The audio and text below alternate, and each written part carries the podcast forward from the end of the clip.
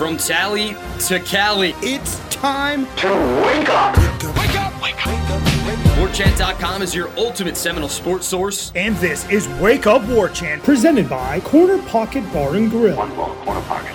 Now here's WarChant.com's Aslan Hajavandi. and Corey Clark.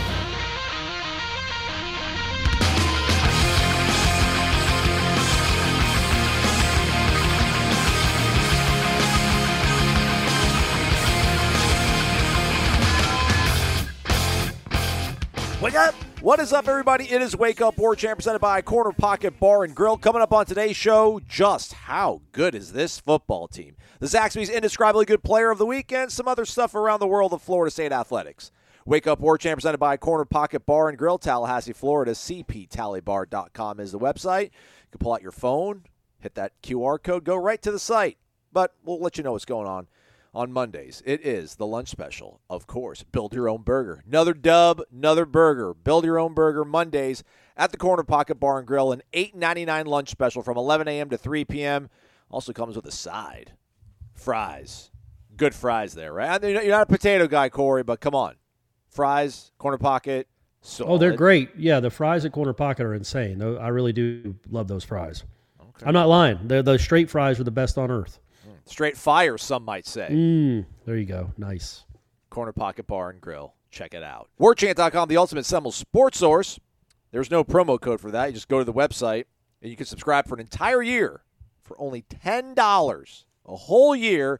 So if you sign up now, you'll be getting ready for, you know, that sleepy late November game before the Gator game that will punch Florida State's ticket into the college football playoff at this rate.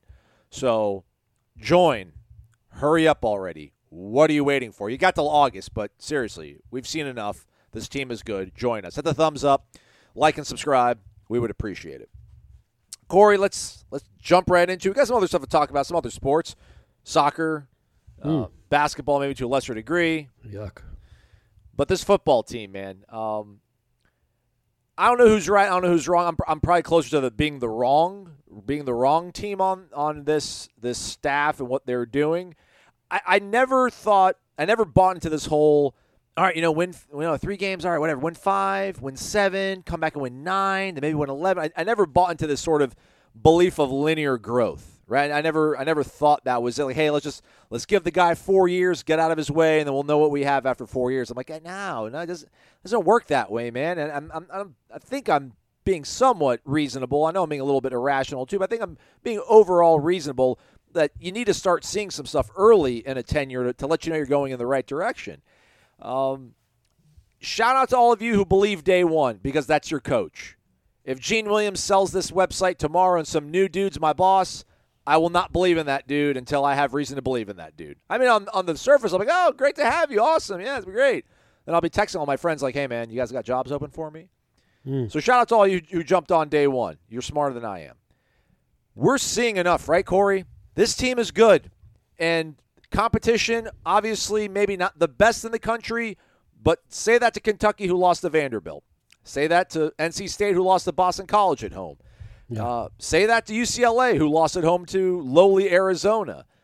Florida State is absolutely running roughshod over competent teams, certain degree.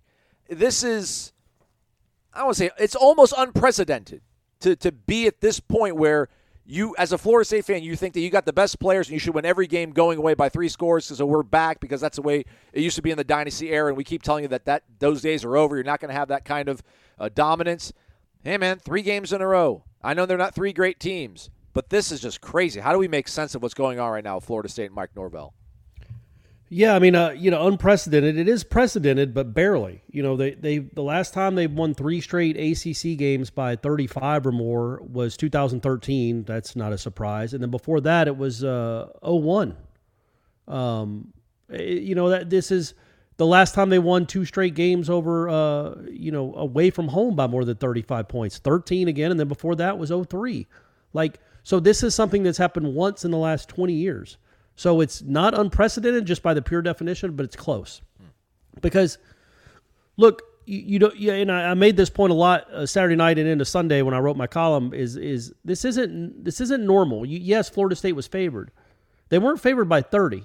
Nobody in college football, save for Georgia playing at Vanderbilt, Ohio State against anybody in like the Big Ten West, uh, save for those teams, nobody is favored by multiple touchdowns and expected to win by 28, 30 points on the road in conference.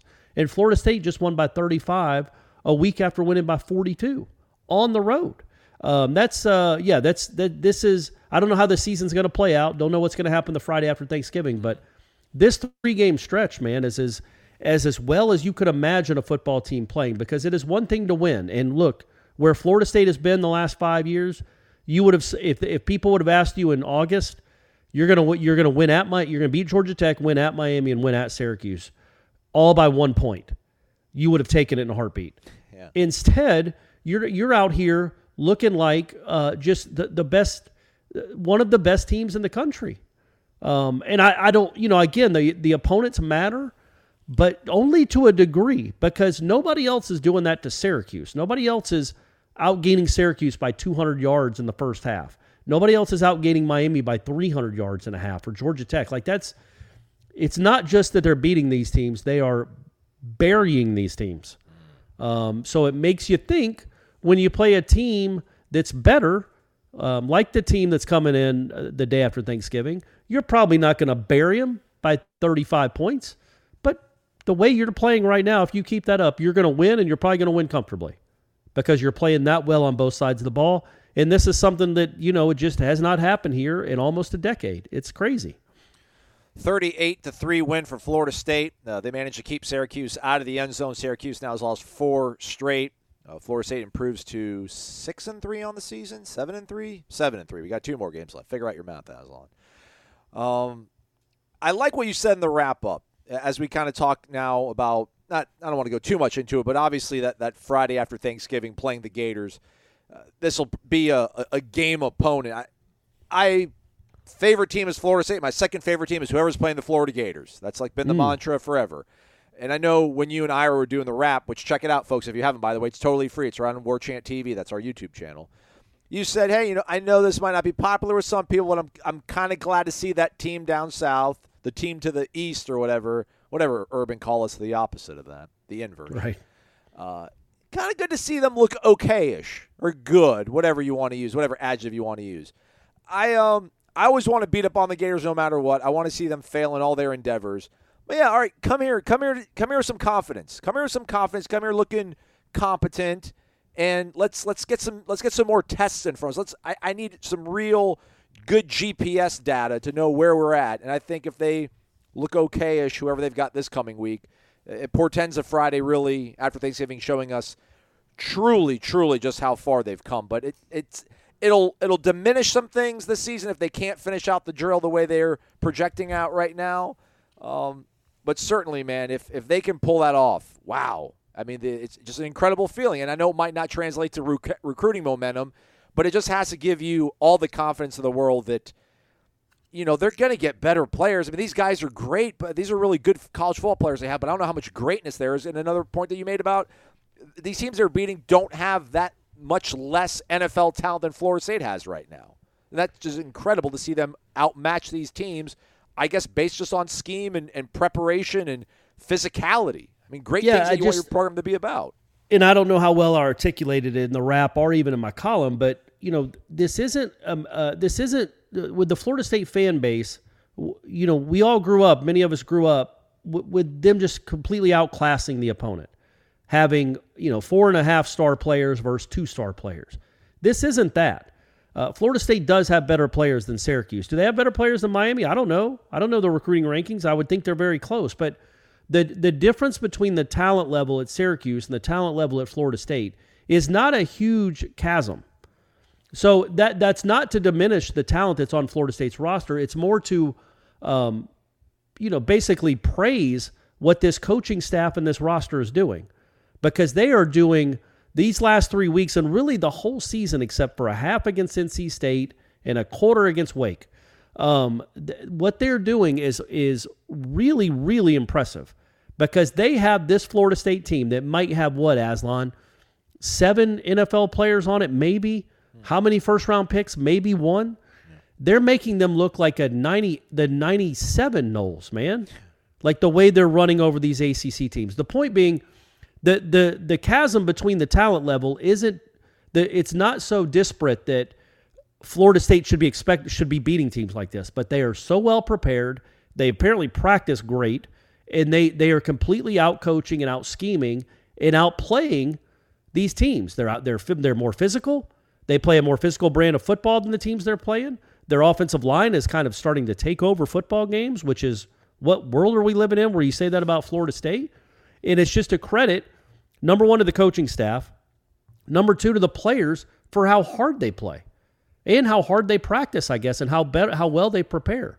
Like that's not just coach speak when Norvell gets up there, I guess. He really does appreciate how hard they prepare because they go out in these games, Aslan, and they are all over these teams.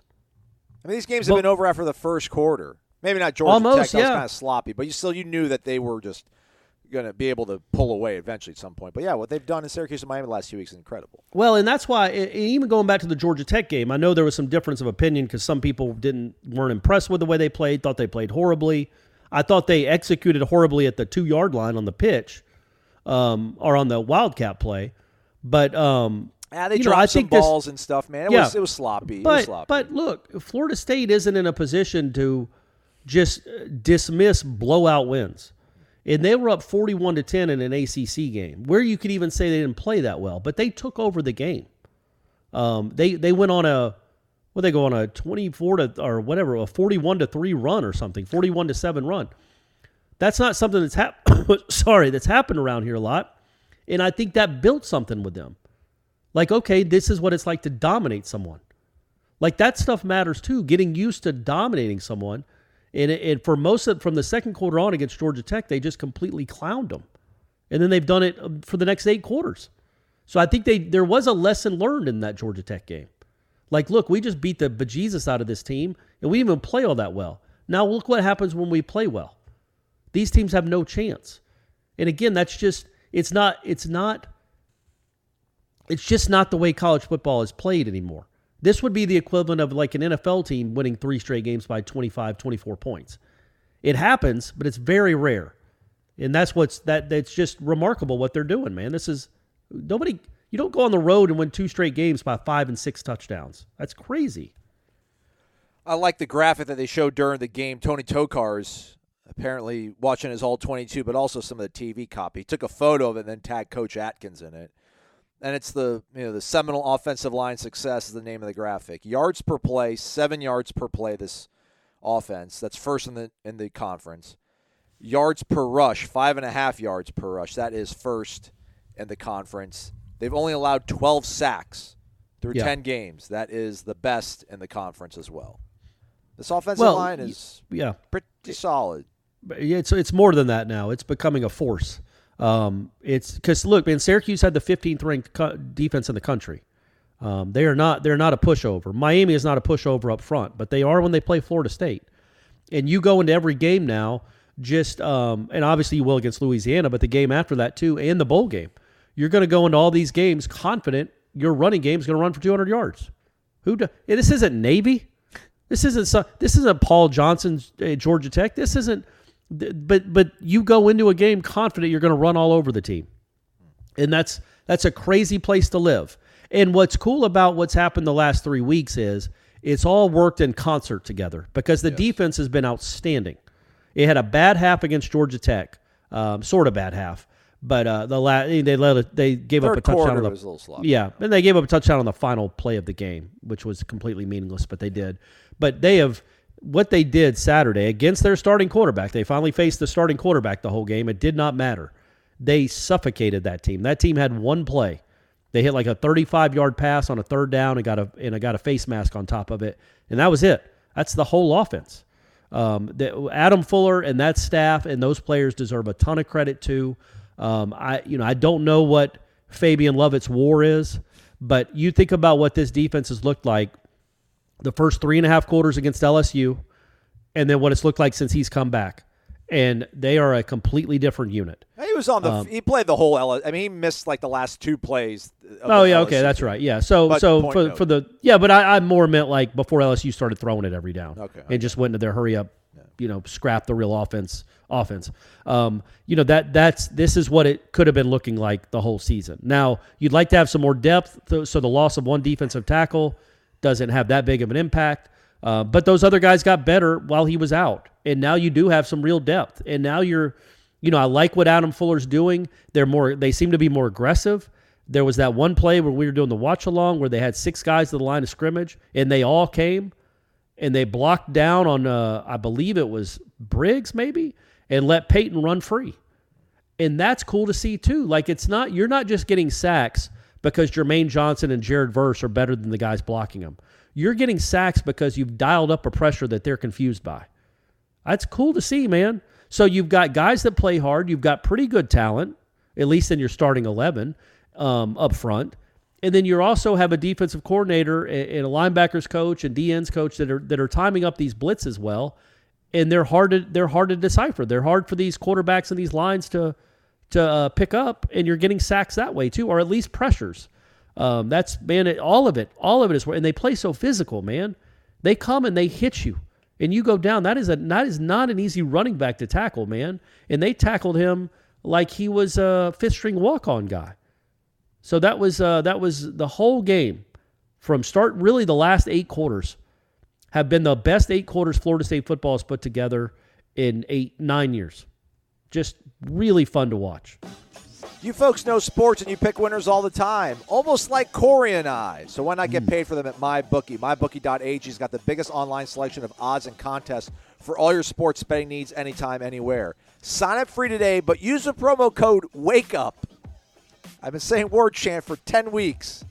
Oh, supposed no. Supposed to be wake up. But the word chant one works for headlines, but all my credit's going to Jeff Cameron right now, so help your guy out. Uh, claim a deposit match of any amount up to $1,000 instantly when you use the promo code WAKEUP. Uh, and you can bet on the NFL, NCAA, and the money bag, which is a one of a kind opportunity to spin for crazy odds on props and futures. You place a bet, spin the wheel, you score epic odds on the best teams, athletes, and events. Corey and I, man, we're on a roll. We both went two and one again.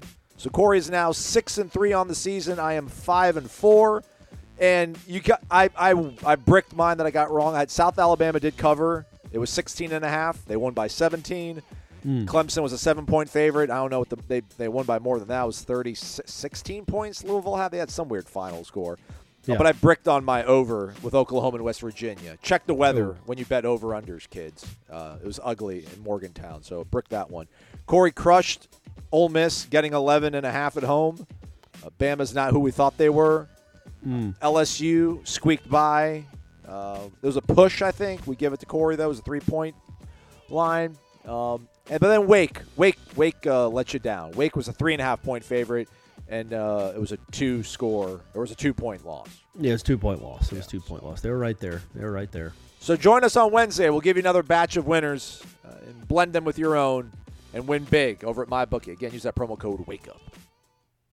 When you need mealtime inspiration, it's worth shopping Kroger, where you'll find over 30,000 mouthwatering choices that excite your inner foodie. And no matter what tasty choice you make, you'll enjoy our everyday low prices, plus extra ways to save, like digital coupons worth over $600 each week. You can also save up to $1 off per gallon at the pump with fuel points. More savings and more inspiring flavors make shopping Kroger worth it every time. Kroger, fresh for everyone. Fuel restrictions apply.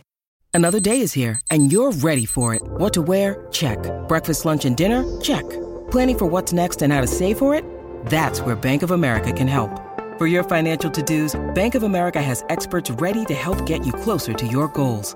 Get started at one of our local financial centers or 24-7 in our mobile banking app. Find a location near you at bankofamerica.com slash talk to us. What would you like the power to do? Mobile banking requires downloading the app and is only available for select devices. Message and data rates may apply. Bank of America and a member FDIC. I like that you give me the wins even though they're pushes. Isn't that kind of how it works though? No, no, you don't get your you don't win on those. You just don't lose. Oh, it's a tie. Okay. All right. Well, so I like that. Well, what's not been a tie, obviously, is just how good Florida State has looked here, man. And I, I agree, man. They maybe have like seven NFL guys. So how is this all coming together? I know we talked about the offensive line looking better and they're gelling. Um, you know, the romanticism of football with me and you is, is, probably a lot more long lost than anybody else that's listening to this show. You guys don't cover it for work. You're not up till two in the morning hammering out stuff, and you're like, man, I'd rather be at home right now. Love our jobs. Love my job. love working for Warchant. But like, how much of what's going on right now is sort of this like climb ethos? Like, how much of it really is the success that we hear Alex Atkins talking about? These guys are rooting for each other. It doesn't matter who's having the success. Now you're seeing it with a, a coach like Tokarz is, you know, he could have been like, hey, y'all, check me out. Look at my offense. I'm, I know I'm the quarterback's coach, but like our offense is averaging over seven yards per play. All these things are because we have a really good quarterback, and I'm helping him out. But he's instead tagging Atkins with like the eyeball emoji, like, hey, man, look what you have done. Like there's this real kind of sense of camaraderie, this you know, the, the, toxicity that people are talking about when you start chasing stars and giving them bags of money and NIL cash and trying to keep everybody happy. That's not a problem that Florida State has, which is kind of maybe a blessing in disguise. How much of what's going on is just the fact that these guys are so in tune, so together. And I kind of cringe even talking about that aspect of things as we're not in the locker room. But, like, how, how do you explain turning it around this drastically this soon? It, it has to be more than just a really good quarterback and you know just some well-timed you know tomato cans on a schedule.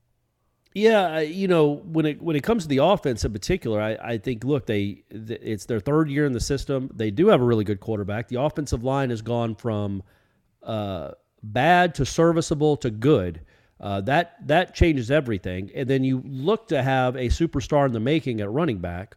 Plus, uh, you you uplift you, the wide receivers are so much better than they were. I'm not eh, obviously the transfers helped, but everybody else raised their level of play because of the transfers, and now you don't have the worst right wide receiver room in the country or in the conference. Right, but you you have on average then probably two and a half, three star recruits, but you're playing at like a four and a half level. That's you know that's the crazy thing, man. That's well, amazing. I don't know if you'd average. I don't think it's a two and a half star average. I mean, Johnny and Michael were both four star guys. Benson was a four star guy. So when you start doing that, it. it but they, they, it's not like they're, they're winning with uh, South but they Alabama really players. accomplished a lot. Though. I mean, I know Trey was. No, I get that. I That's get that. the- but you're seeing the talent they had. That, Okay. that that and they're bringing the talent out of him. They're developing it. They identified it. Um, you know, I don't know that everybody was falling all over themselves for Trey Benson or Johnny Wilson. yeah. Um, and you know, Jared Verse was really the only uh, out of all the transfer guys of the last two years. I would say Jared Verse is the only one that like everybody wanted. Yeah. Every from Jermaine Johnson to Keir Thomas to Jamie Robinson, like it, the, these weren't guys that the the Alabamas and Ohio States of the world were were after, but they're playing like those types of players. Um, and, and Johnny Wilson, you know, I, it, what's beautiful going back to your your your point, you know, I think Johnny Wilson's only catch was the touchdown but he's still blocking like a maniac on the on the outside. And when they show him on the sidelines after the game, he's still smiling and joking with, with guys on the sideline, even though he only had one target. Because they don't seem to care. Trey Benson said afterwards, you know, the reason he thinks they're so explosive is because they're so unselfish. That they they they really don't care who gets the credit. Meaning those wide receivers, if Mycah Pittman's only been thrown to twice the whole game, that doesn't stop him from trying to block his guy into the tunnel in, in those th- those explosive plays that Trey Benson makes running down the sidelines, none of them happen. Like he could get nine yards, he's not getting thirty yards unless the wide receivers are down there doing their jobs and the tight end is doing their job. So the unselfishness, I think, is really um, uncommon. That you have a whole wide receiver room where, like Mycah Pittman last week didn't have a catch. This week, Johnny Wilson had one catch. Johnny Wilson had three catches the last two weeks. Um, and there's there there's doesn't appear to be any griping or any animosity. They all genuinely, you know, when you see one of their when they see one of their teammates score, they all throw their hands up in the air. They were all really excited when Jordan caught that touchdown pass. Um, it's just, yeah, it's a it's a team that's easy to root for, not just because they're good and not just because they play hard, but they have some of that, as we've said before, some of that, I don't know, 2020 FSU basketball DNA in them, where they really do get excited when somebody else leads them in scoring you know, there's I remember when Devin Vassell that when that great season, he led the league. He I think it was 13 points because it was that team, but he led that team in scoring one time. So he became like the 11th different player to lead them in scoring, and the whole bench was going crazy every time he made a bucket.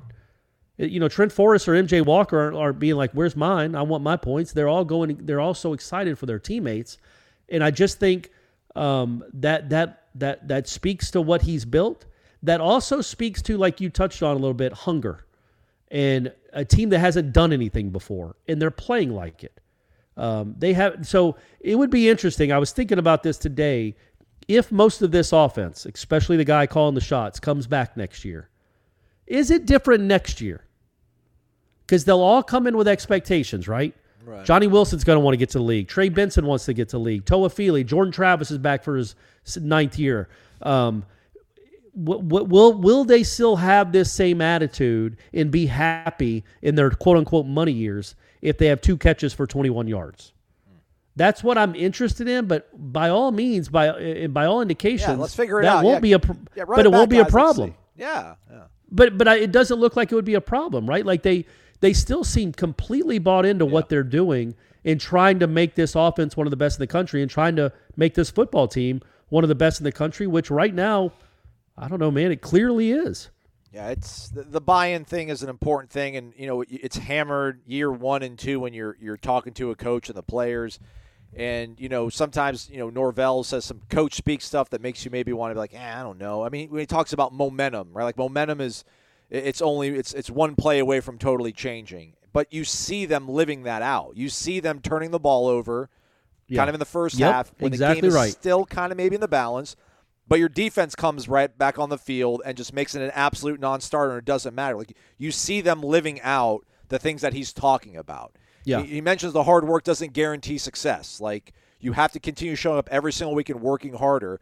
And there's no reason to think that it's going to stop. And even with an off season and some other goals being dangled in front of them, they're they're seeing this through right now. They're seeing what happens when you do stick to the process. If you want to call it proof of concept, whatever's going on with them right now. But yeah, man, if they run this back next year, maybe their head is close to their ceiling. Maybe they won't come out and go 14 and 0 next year. But certainly they've they've lived it, they've walked it, they've breathed it enough now to know that to get to where they want to have to get to, man, they, they do have to buy into this philosophy and live it out. And they and they have, man, and it, it makes for incredibly compelling football.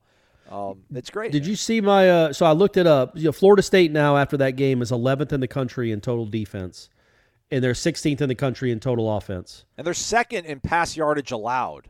Yeah, yep. And uh, But, y- but you know, to your point, so, 11th in total defense, 16th in total offense. and so they're top 20 in both and the only they're the only other teams that are top 20 in the country in both total offense and total defense are Alabama, Georgia, and Ohio State. Good company. Like that's the company you're keeping now. Now the record doesn't keep that company because they, you know, there's still some learn there's still some growing pains you have to go through and a learning curve when you're when you're this much better than you were a year ago and 2 years ago. But that's the company they're keeping. And so when I when I keep saying this isn't normal, it's not. And when I keep saying I think they could play with anybody in the country, including Alabama, I believe it. I would never pick them to beat Alabama until they actually beat Alabama. But I I wouldn't, you know, two years ago Alabama would have beaten Oh, them by jeez. 80 points. Um, now I think it's a fourth quarter game. I they, they would not be blown off the field by any any of those teams. They might go 0 and 3 against them, but they would be in the game against all of them. Yeah, I Bear, truly Bear, believe that. Bear, Bear Bryant couldn't give Bobby too much guff, you know. He'd be like, all right, good game, as they're watching down from the heavens, you Yeah, know? exactly right. Exactly right.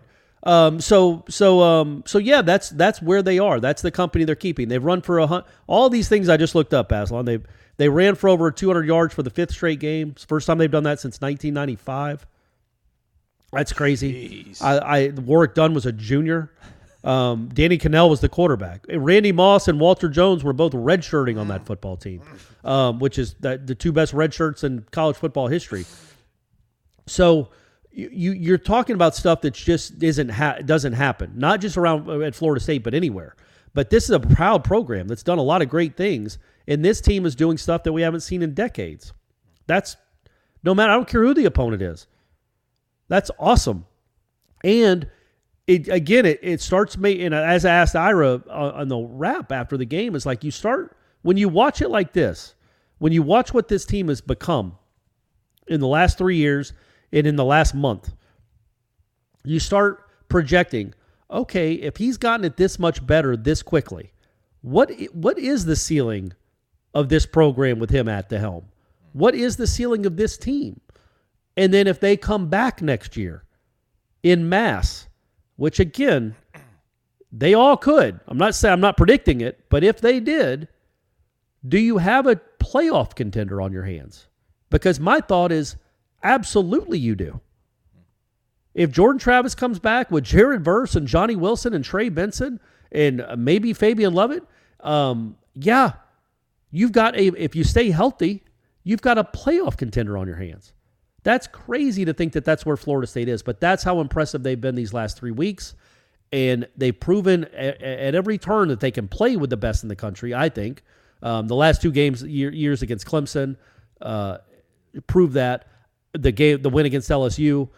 So you've proven you can play with the best in the country. You've proven you can beat. Apparently, LSU is one of the best teams in the country, and you beat them.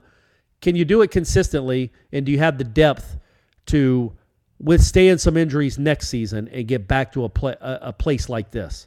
And you know that that there's no reason to think they don't, man. That's how I, I, I, I just haven't felt this good about the direction of Florida State and about a particular Florida State team in nine years. No, I mean, I agree with you for sure on that. I mean, just in terms of what you think about this team right now and how good they're looking, and just how confident you are every single week. Like it's it's not a smoke and mirrors thing. Like it, it right. It, it, you have a, a, top rushing team plays against an Alabama or Georgia, like they are quickly humble. Like you see Tennessee's high octane offense become humble against Georgia. Like Florida State's running game is not going to become impotent against anybody. That's right. left on the schedule at least. You know, even, even if they end up playing in Alabama let's say in the bowl game, uh, I still think they'll find a way to, to rip off close to 200 yards. Uh, they'll get close to their average. It's just it's it's extremely impressive.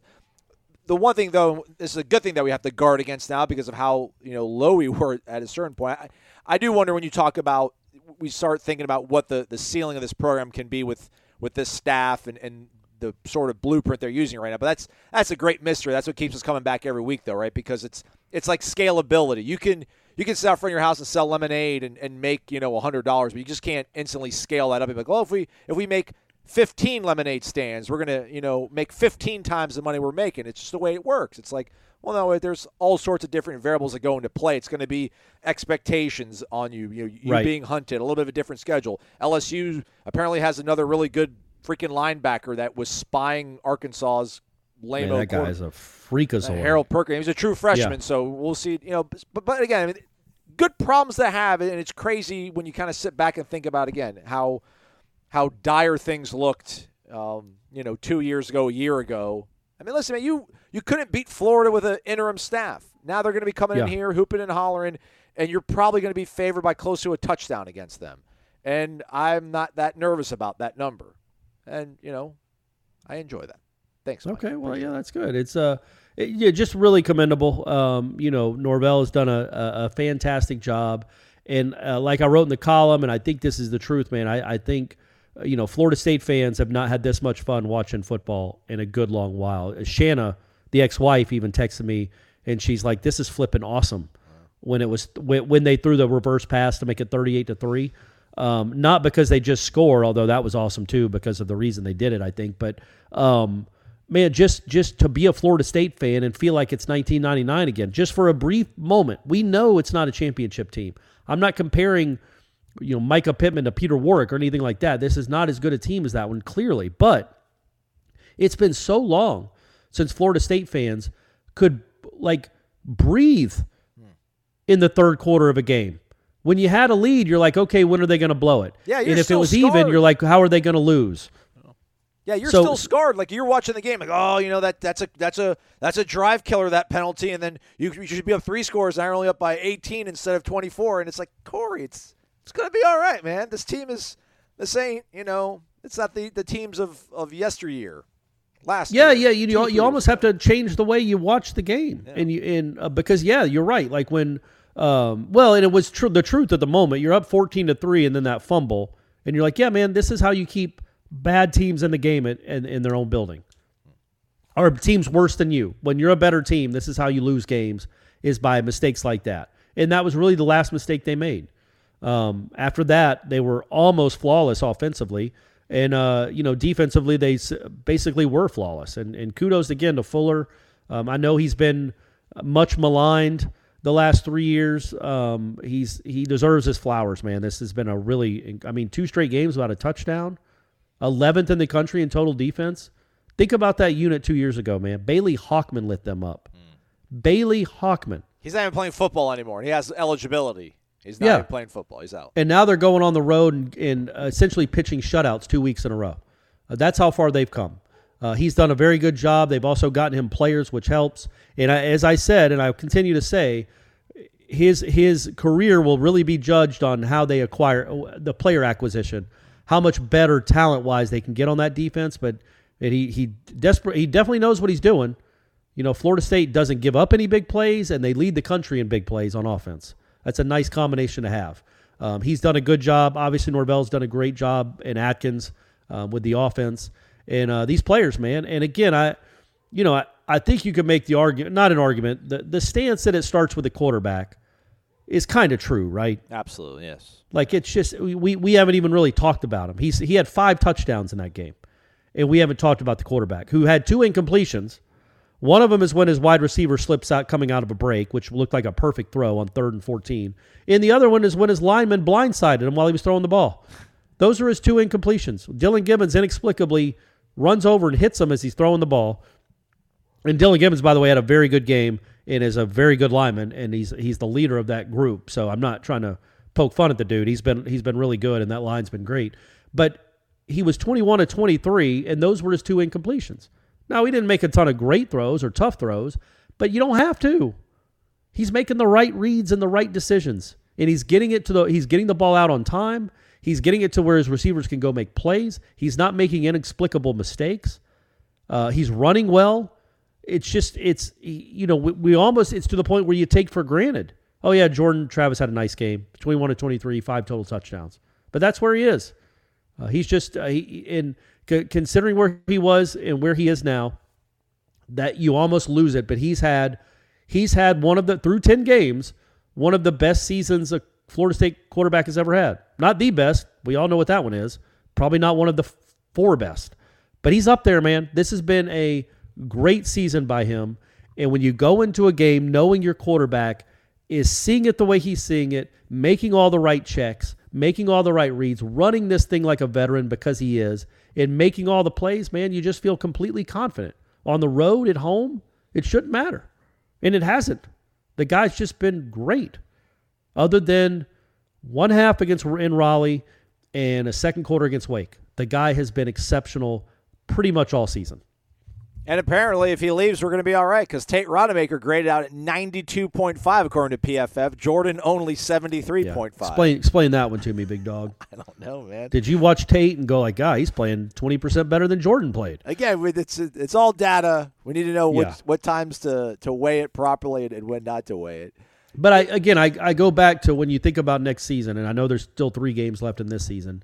If you get 13 to come back, you have to get him to come back. If there's any way, shape, or form, if he's giving you any hope at all or any indication that he wants to come back, which I think he probably does at this point, because who's not having fun with this? Why why why wouldn't you come back if you're going to get some money? And he'll get some very real money.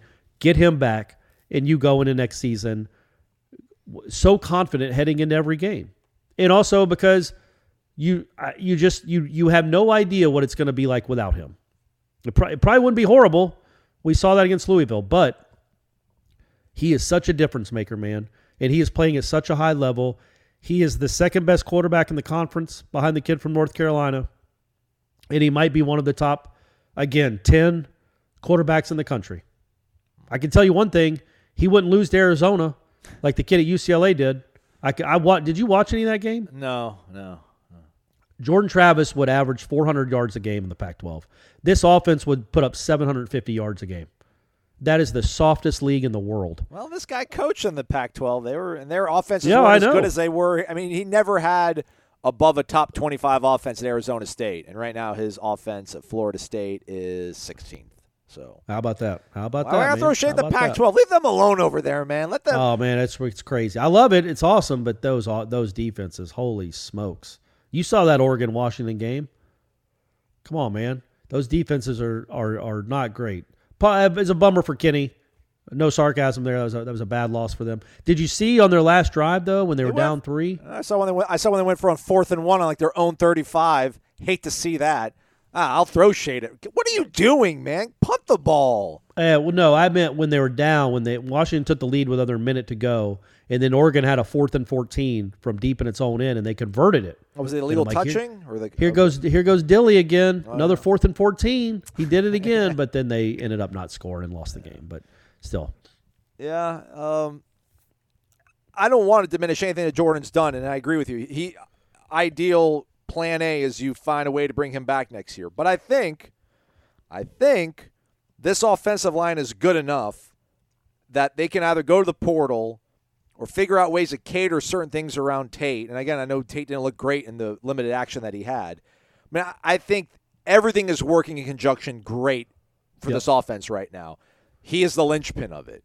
But Yeah. man, right below that, this if this offensive line can block the way they're blocking, give the t- I mean, because Jordan has a lot of time, man. You know, a lot of it used to be him, you know, rolling out, Yeah. extending plays. Man, a lot of it is just him staying in the pocket, staying calm, going through all his progression. If they can find a guy that can, you know, have a good feel for the offense, uh, I feel good about where they'll be because this offensive line, I I think, is has really been a, a huge part of, of Jordan's success, obviously. But uh, his presence alone opens up things for the running game that we really can't, yeah. you know, quantify. So And you lose. You're going to lose two. You lose your two guards.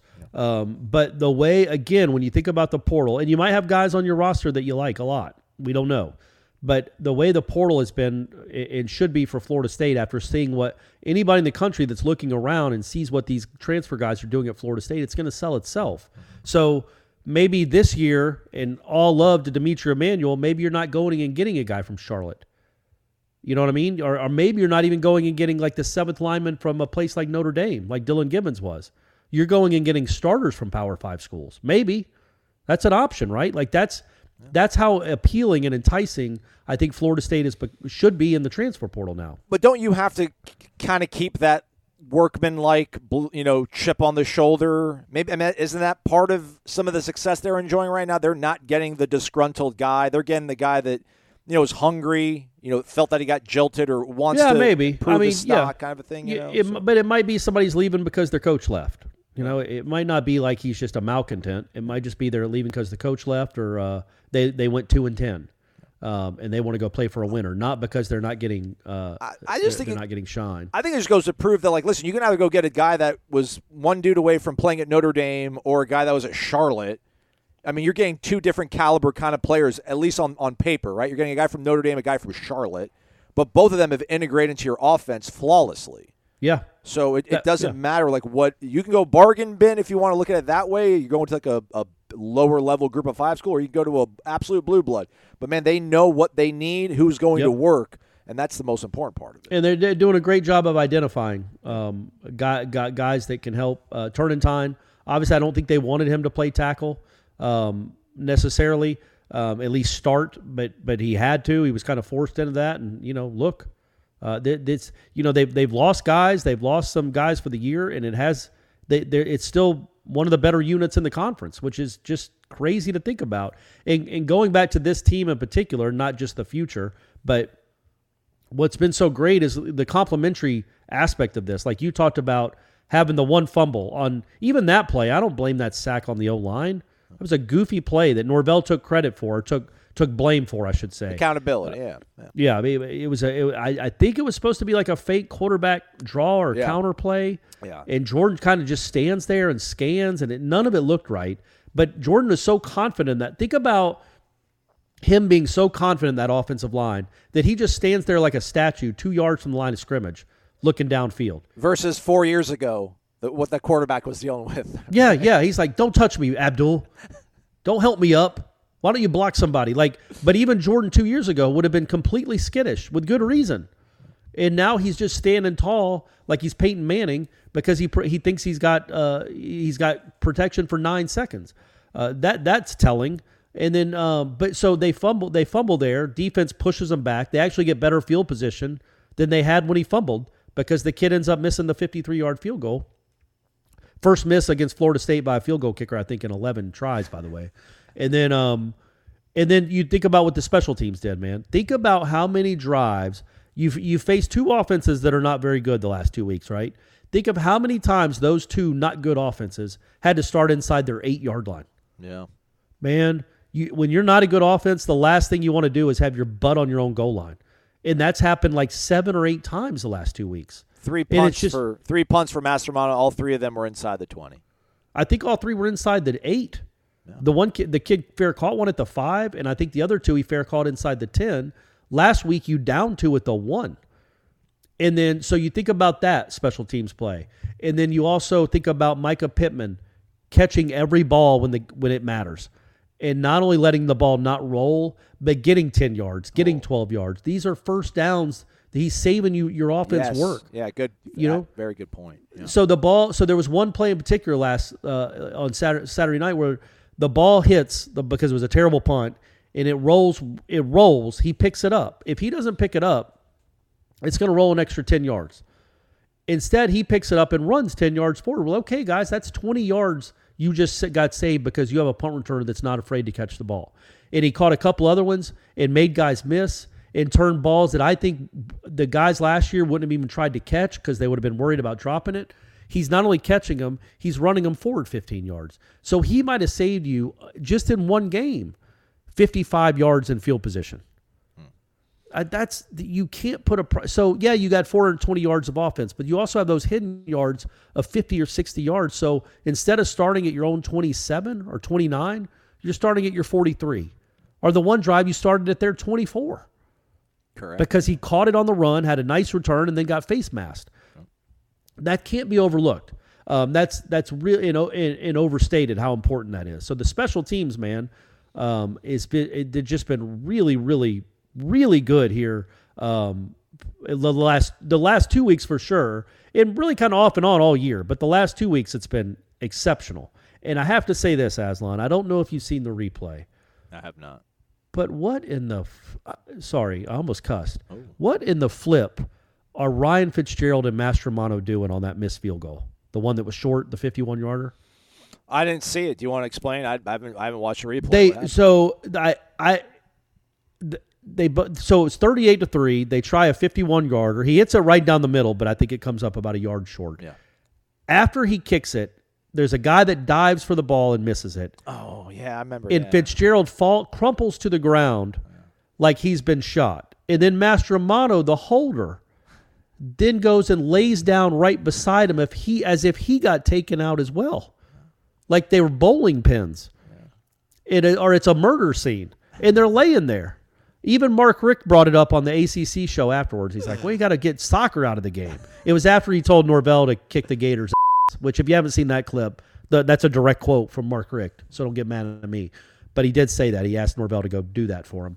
But he also brought up mastromano and fitzgerald falling down as if they had just been um, kneecapped. Uh, i don't know. I, I guess they were doing it as a joke because they're up 35 points but uh, well no they had to. Mastromano for sure. They were selling it. They were. Yeah, they weren't doing it as a How- joke. but I'm, have you ever seen a holder sell it? Eh, you know, I've never seen a punter run across the line of scrimmage either. mastromano's playing his own game gang. He's playing his own it's alex's world man. He's just doing his thing. Um, can't wait for one of you i won't be there aslan today so if you want to ask papuchis about that Okay. and maybe see if any of these fools will actually watch that video of papuchis i do want to know what he what they said about that play because i've never seen a holder fake getting run into. Kickers it happens. I get it. The holder fell down and sprawled out on the on the turf.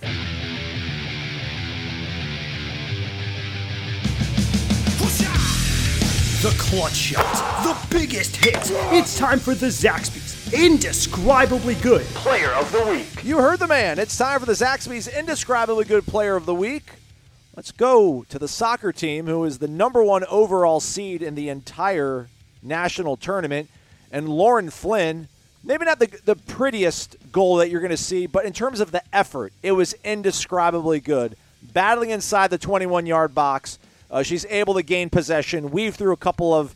What is Florida Gulf Coast? What are they? Are the Eagles or something? Who knows? Sure, that sounds right. Yeah, that sounds right. Basically, making them look like training pylons, and puts one in the lower corner to get the ladies on the board in the 52nd minute. Maybe a little pressure there, playing with that number one overall seed on their back, and they come out scoreless at halftime.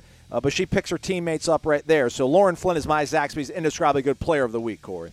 And that was our first goal of the year. Pr- Pretty good time for it to get the game winner. That's right. Um, uh, yeah, there's a lot of avenues to go down. The guy that scored five touchdowns, Trey Benson, you could give it to every week.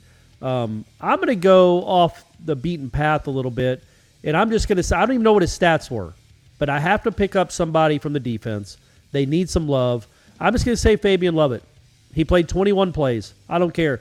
Fabian Lovett, it's indescribable how much he's changed that team by coming back. Um, not even making a huge impact. Doesn't matter. Him being out there is an impact. He's hard to block. And I want to give it to. I was going to give it to Adam Fuller, but eh, he makes a lot of money. So I'm going to give it to. I'm going to give it to Fabian Lovett. He's my indescribably good player of the week because that defense has now allowed six points in two games. The last competitive touchdown it allowed was the first drive of the second half against Georgia Tech.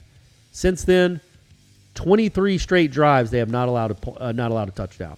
So they they that's indescribable, and I'm giving it to Fabian Lovett. Fabian Lovett, Lauren Flynn, are Zaxby's indescribably good players of the week. All right, before we go out, Corey, I uh, do want to give him uh, his proper due. That is Alex Mastromano. Uh, I'm finally learning how to read all the stats on Stat Broadcast a little cleaner. So, one punt down at the eight yard line, the other one down at the five yard line, the other one down at the seven yard line. Yeah. So, that's that's real good.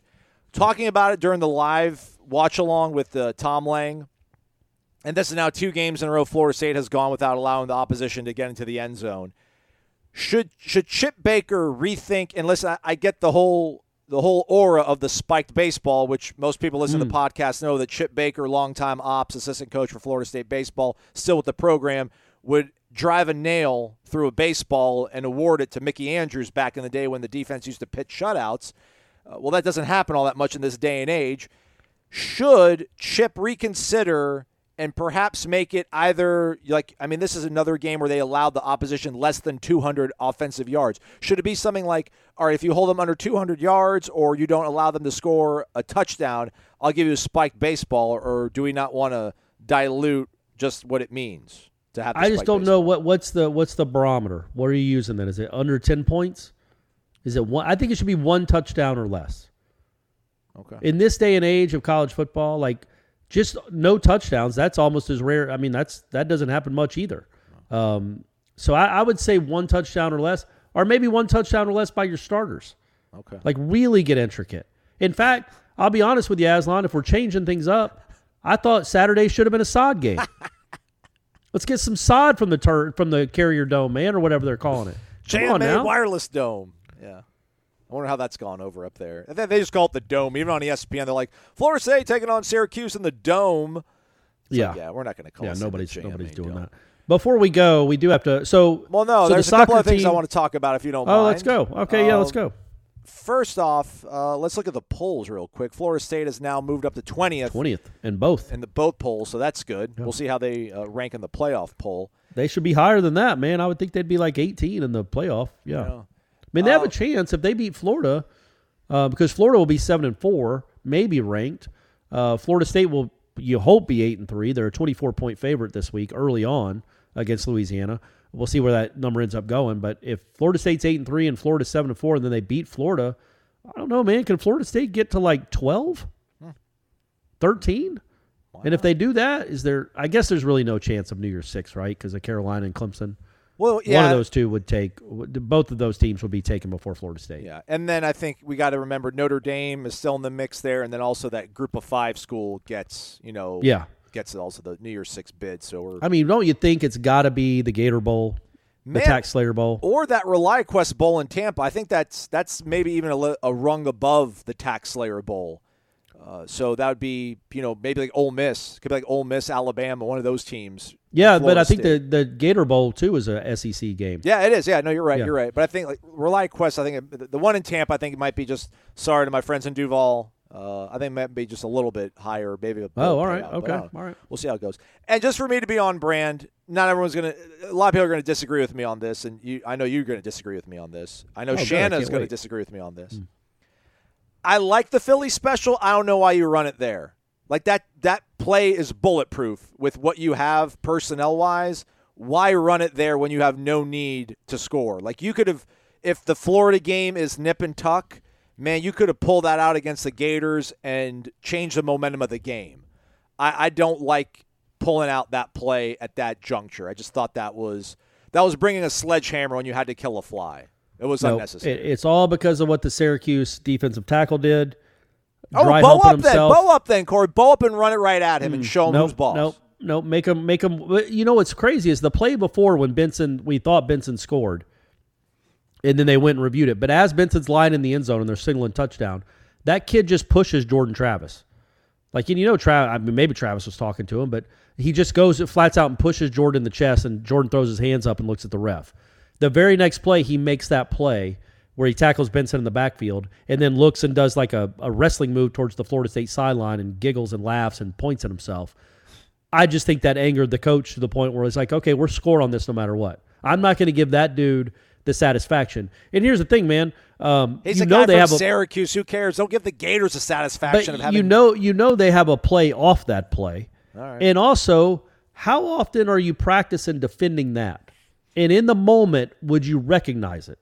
And would you do it out of a different formation so they don't know that you're under center? Maybe it's not Mycah Pittman going in motion; it's somebody else going in motion. Like you can still, there's still some tricks they got in the bag. Uh, I just like that they did it at that at that juncture, strictly because of that kid with his weird, um, whatever corset that he was wearing around his belly. That, that he had to sit there and watch, you know, run one way, then look back the other, and watch Jordan Travis score for the fifth time. two weeks in a row, Corey body shaming somebody. I love it. That's what I'm I do. He it. 5'11", 266. Man, he was he's a good looks like a good player. I just you know, and you're in the I tweeted it too. Like that was crazy to be dancing and celebrating when you're down 28 points and the team has the ball at your 2-yard line. And then the last punt of the game that Mycah Pittman fields, one of Syracuse's guys uh, tackles him, you know, 2-yard gain, whatever, and then gets up and starts dancing. It's like you remember those moments, Aslan, and how infuriating they are. Yeah. It's so awesome to know they're not around anymore, man. That stuff isn't happening. And to watch another team go through it and their fans, the, the fans that are actually Syracuse football fans, being like, what is going on with our program? How in the world do you have a lack of self awareness to get up and dance, making a meaningless tackle when your team is down by 35 points? But, eh, whatever. It's not, not Florida State's issue anymore. What did you want to talk about on the way out, Corey? Well, two things. So Florida State, as you mentioned, uh, the soccer team won. Uh, adv- uh, so they advanced to the second round where they'll play LSU. Friday night against LSU at home at five thirty, and then eight o'clock that Friday night is Florida State Florida men's basketball at the Civic Center. So just just throwing that out there. It's going to be a du- you can do a double dip if you're a Florida State fan. Um, you go to the or you could go to the happy hour Yeah. with Jeff Cameron and I.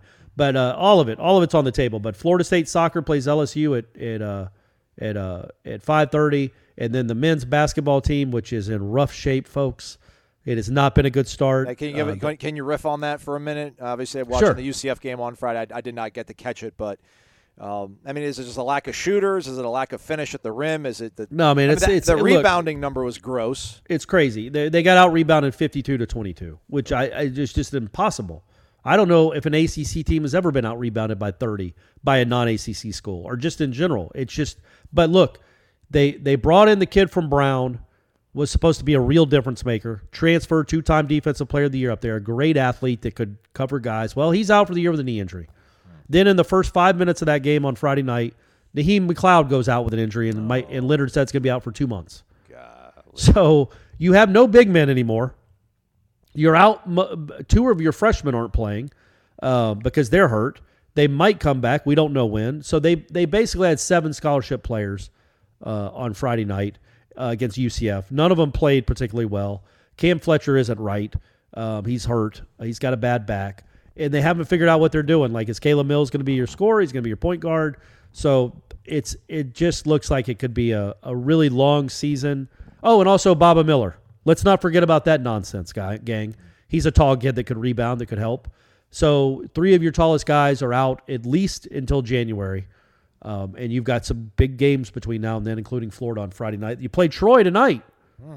Troy's going to be in the Civic Center. Maybe you can get your first win of the year, but yeah, man, it's the the the the the key the the advantage that Florida State always has and has had in the last six or seven years is their depth and their quality of depth. Well, they have seven guys now, and what two of them, three of them are guys that have never played before. So, do you really have a depth advantage?